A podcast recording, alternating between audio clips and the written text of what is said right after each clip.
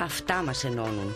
Τα βιώματά μας, τα ακούσματα, οι ρίζες μας, τα αντέτια μας, η κληρονομιά μας από τους προηγούμενους.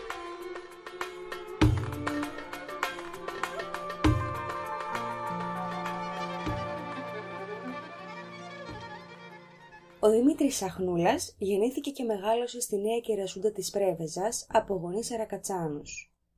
Τα βιώματα και τα ακούσματά του από πολύ νωρίς διαγράφουν μία έφεση στο δημοτικό τραγούδι και η φωνή του την προσυπογράφουν. Για πολλούς λόγους, μεταξύ άλλων την κοινωνική αντίληψη του μουσικού που δεν είναι επάγγελμα, αλλά και αγώνας του βιοπορισμού τότε, τον κρατούν μακριά από την αφοσίωσή του το δημοτικό τραγούδι. Παρ' όλα αυτά η αφορμή ήρθε, στάθηκε και έμεινε. Το έτος 1974 αποτέλεσε το εφαλτήριο για την επαγγελματική του ανασχόληση με το τραγούδι. Τότε, σε ένα καφενείο, ο οργανοπαίκτης κλαρένου Λουκάς Τζόκας, ο δεύτερος πατέρας του, όπως ο ίδιος ο Αχνούλας λέει, διακρίνει το ταλέντο του. Από εκείνη τη στιγμή και για αρκετά χρόνια έπειτα, το συμπεριλαμβάνει στην ορχήστρα του και του δίνει βήμα να τραγουδήσει.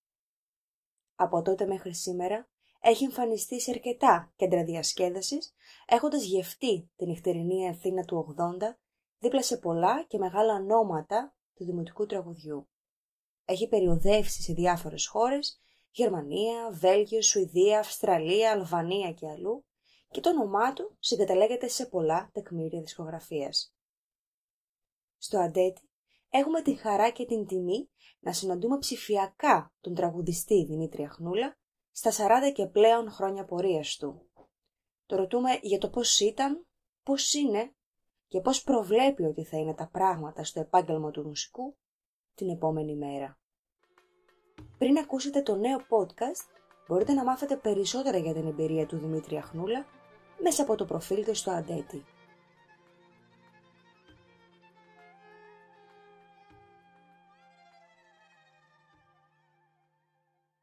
Κύριε Δημήτρη, καλώς ορίσατε στο Αντέτη. Κουβαλάτε 40 χρόνια πορείας στο δημοτικό τραγούδι. Τι γευσή έχει αυτή η εμπειρία σήμερα; Γεια σας. Στην μέχρι τώρα πορεία μου την 40χρονη και πλέον η γεύση της εμπειρίας όλα αυτά τα χρόνια ήταν πολύ γλυκιά. Πράγμα το οποίο δεν περίμενα ούτε εγώ στην πορεία μου, στη σταδιοδρομία μου. Χρόνια με τα χρόνια όμως σιγά σιγά και ειδικά μετά την κρίση άρχισε σιγά σιγά να πικραίνει. Και φτάσαμε στο τελευταίο 15 μήνο που πλέον δεν ξέρουμε τι μας ξημερώνει.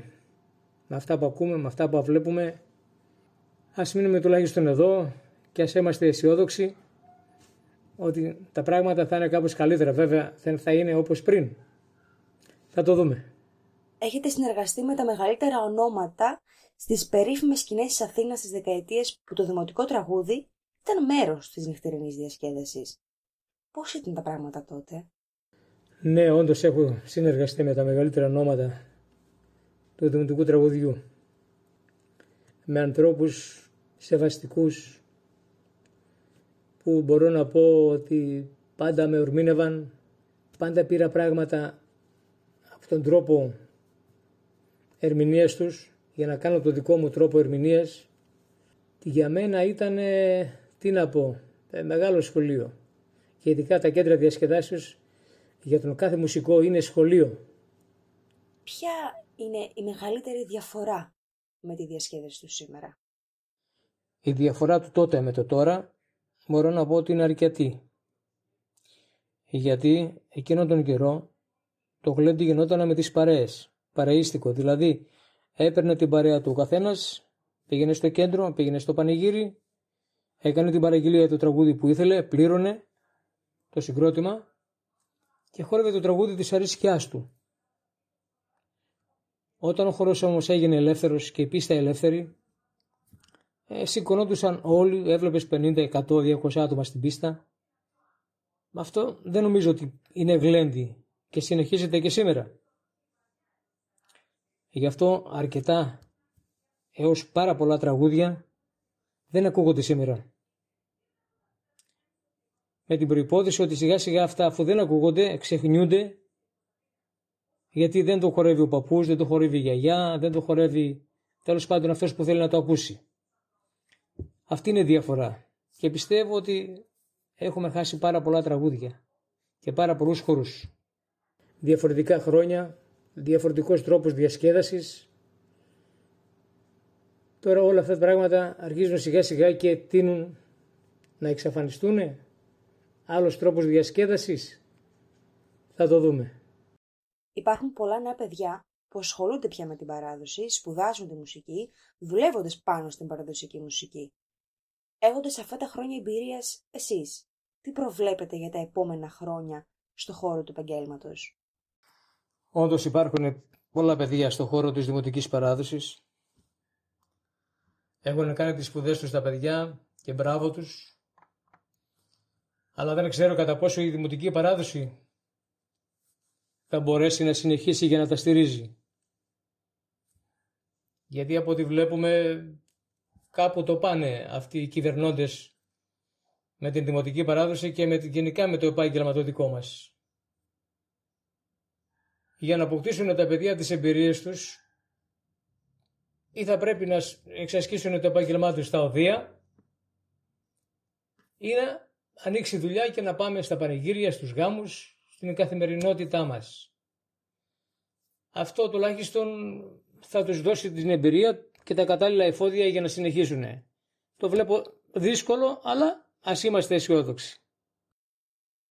Κύριε Δημήτρη, ποια είναι η γνώμη σας για την τάση ψηφιοποίησης όλων γύρω μας; Εσάς, ως τραγουδιστής που ερμηνεύετε τραγούδια, κυκλοφορείτε με συνεργάτες σας νέα τραγούδια. Πώς σας επηρεάζει αυτή η αλλαγή; Σας φοβίζει αυτή η νέα εποχή; Εκείνα τα χρόνια υπήρχε η κασέτα. Μετέπειτα ήρθε το CD που μπορούσαμε να κυκλοφορήσουμε τα τραγούδια μας. Τώρα έχουν αρχίσει όλα να γίνονται ψηφιακά πλέον στη ζωή μας και θέλοντας και εμείς και εμείς με τα τραγούδια μας θα γίνουν όλα ψηφιακά. Εγώ θα προτιμούσα βέβαια την κασέτα και το CD γιατί είχε άλλη χάρη παίρνοντας εκείνο τον καιρό ένα CD ε, ένα, μια κασέτα την οποία πολλές φορές τη χαρίζαμε εμείς οι καλλιτέχνες στον πελάτη. Υπήρχε άλλο δέσιμο. Τώρα δεν μπορούμε να κάνουμε κάτι άλλο και υποχρεωτικά θα πάμε στην ψηφιοποίηση. Εντάξει, από τη μία είναι καλό γιατί τα τραγούδια μας ακούγονται και πέραν της Ελλάδος, πέραν της περιοχής μας, μπορεί να ακούσεις στην Αμερική, όλο τον κόσμο τέλος πάντων, Αυστραλία. Από την άλλη δεν ξέρω κατά πόσο όλες οι ηλικίες μπορούν να ακούσουν τα τραγούδια μας. Γιατί δεν ξέρω κατά πόσο υπάρχουν οι γνώσεις για να μπει ο καθένας και να αναζητήσει το τραγούδι. Τώρα όσον αφορά τα δικά μου τραγούδια, τα οποία είναι για να κυκλοφορήσουν σε λίγο καιρό, θέλοντας και εμείς θα γίνουν ψηφιακά, θα ανεβούν στο YouTube και σε κάποιες άλλες πλατφόρμες που θα μπορούμε να τα αναζητήσουμε για να τα ακούσουμε. Οι μουσικοί τελικά συνεργάζονται μεταξύ τους ή κυρίως ανταγωνίζονται; Υπάρχει κάτι που θα ήταν καλό να αλλάξει στην νοοτροπία ενός μουσικού επαγγελματία; Οι συνεργασίες μεταξύ των μουσικών υπήρχαν και υπάρχουν ακόμα. Γιατί χωρίς τη συνεργασία δεν, δεν βγαίνει το αποτέλεσμα. Εκείνα τα χρόνια υπήρχαν βέβαια κάποια συγκροτήματα που ήταν μόνιμα δουλεύανε μεταξύ τους. Δεν έμπαινε κάποιος άλλος ανάμεσά τους. Στην πορεία, με τον ελεύθερο χορό που ήρθε αργότερα, αυτά τα συγκροτήματα διαλυθήκανε με την έννοια ότι ο κάθε μουσικός πλέον έκανε όλο καριέρα. Πήγαινε με τον Α, πήγαινε με το Β για να κάνει τη δουλειά. Από εκεί και πέρα πλέον τώρα οι συνεργασίες υπάρχουν. Αλλά δεν υπάρχει κάτι μόνιμο. Πλην εξαιρέσεις. Εξαιρέσουν μάλλον. Τώρα η νοοτροπία πιστεύω εγώ που πρέπει να αλλάξει είναι η νοοτροπία ότι πρέπει να, ο καθένας να κάνει σωστά τη δουλειά του και να μην ακούει, να βουλώνει τα αυτιά του και να μην ακούει τα διάφορα ή να τα ακούει και να τα κρατάει μέσα του, να μην τα βγάζει γιατί αυτό μόνο κακό κάνει. Θυμάστε κάποια στιγμή από τη μέχρι τώρα πορεία που αναπολώντας την γεννώνται ακόμα έντονα συναισθήματα. Οι στιγμές όλα αυτά τα χρόνια που έχω ζήσει μπορώ να πω ότι είναι πάρα πολλές. Αλλά θα σταθώ μόνο στη στιγμή που έβλεπες τον παππού ή τη γιαγιά να ανεβαίνεις στην πίστα και να σου λέει «Παιδί μου, πες μου το τάδε τραγούδι για το γιο μου που είναι στην ξενιτιά και έχω να τον δω δύο χρόνια, τρία χρόνια». Εκεί όσο και δυνατός να είσαι, όσο ψύχρεμος και να είσαι, δεν μπορείς να αντέξεις. Είναι κάποια πράγματα που σου μένουν χαραγμένα στη μνήμη σου. Ήταν διαφορετικά τα συναισθήματα εκείνης της εποχής, γιατί ο κάθε ένας έκανε παραγγελία το τραγούδι του, είχε τον πόνο του, είχε τη χαρά του, είχε τη λύπη του και ήθελε να το ακούσει. Πράγμα που σήμερα δεν μπορεί να το κάνει. Γιατί ο, ο κάθε καλλιτέχνης κάνει το πρόγραμμά του, έχει το ρεπερτόριό του και δεν μπορεί να κάνει, να το πω χάρη, να πει σε κάποιον ένα τραγούδι. Γι' αυτό και βλέπουμε ότι έχει σταματήσει ο παππούς, η γιαγιά και πάρα πολλοί ακόμα να μπαίνουν στο χώρο και να βγαίνουν και στο πανηγύρι ακόμα. Ας έρθουμε στο σήμερα. Πείτε μας δυο λόγια τώρα για τα νέα τραγούδια που κυκλοφορείτε. Τα νέα μου τραγούδια που κυκλοφόρησαν μέσα στο 2020, τον καιρό της καραντίνας δηλαδή, είναι το «Σήμερα παντρευόμαστε» σε μουσική και στίχους του Νίκου του Αθανασίου και στο κλαρίνο είναι ο Θωμάς ο Χαλιγιάννης, ο βαφτισιμιός μου. Το δεύτερο τραγούδι που κυκλοφόρησα στο 2020 ήταν δημοτική παράδοση σε στίχους του Κώστα του Σαγάνη και μουσική του Κώστα Σαγάνη. Κλαρίνο παίζει ο Κώστας ο Κάκος. Πρόσφατα, το 2021, κυκλοφόρησε ένα τραγούδι με τίτλο «Για την γλυκιά μας Ήπειρο». Η στίχη είναι δική μου και η μουσική είναι του Ορέστη Βενέτη. Στο κλαρίνο είναι ο Πετράκης ο Χαλκιάς. Υπάρχουν στο YouTube, μπορείτε να τα ακούσετε ανα πάση στιγμή. Τώρα σε λίγο καιρό θα κυκλοφορήσουν άλλα πέντε τραγούδια μου καινούρια σε μουσικές και στίχους διαφόρων φίλων και στιχουργών τέλος πάντων μουσικών.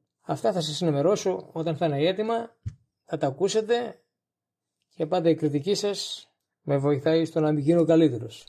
Εσείς τι προβλέπετε να συμβαίνει στο επάγγελμα του μουσικού μετά την πανδημία; Τώρα μάλλον μου βάζετε δύσκολα για να απαντήσω τι βλέπω θα γίνει με το επάγγελμά μου μετά την πανδημία; Τι μπορεί να υπάρχει; Από τη στιγμή που δεν ξέρουμε τι θα υπάρξει, γιατί έχουμε μπλέξει με κόσμο που δεν μας δίνουν μια, τουλάχιστον μια απάντηση, έστω κάτι.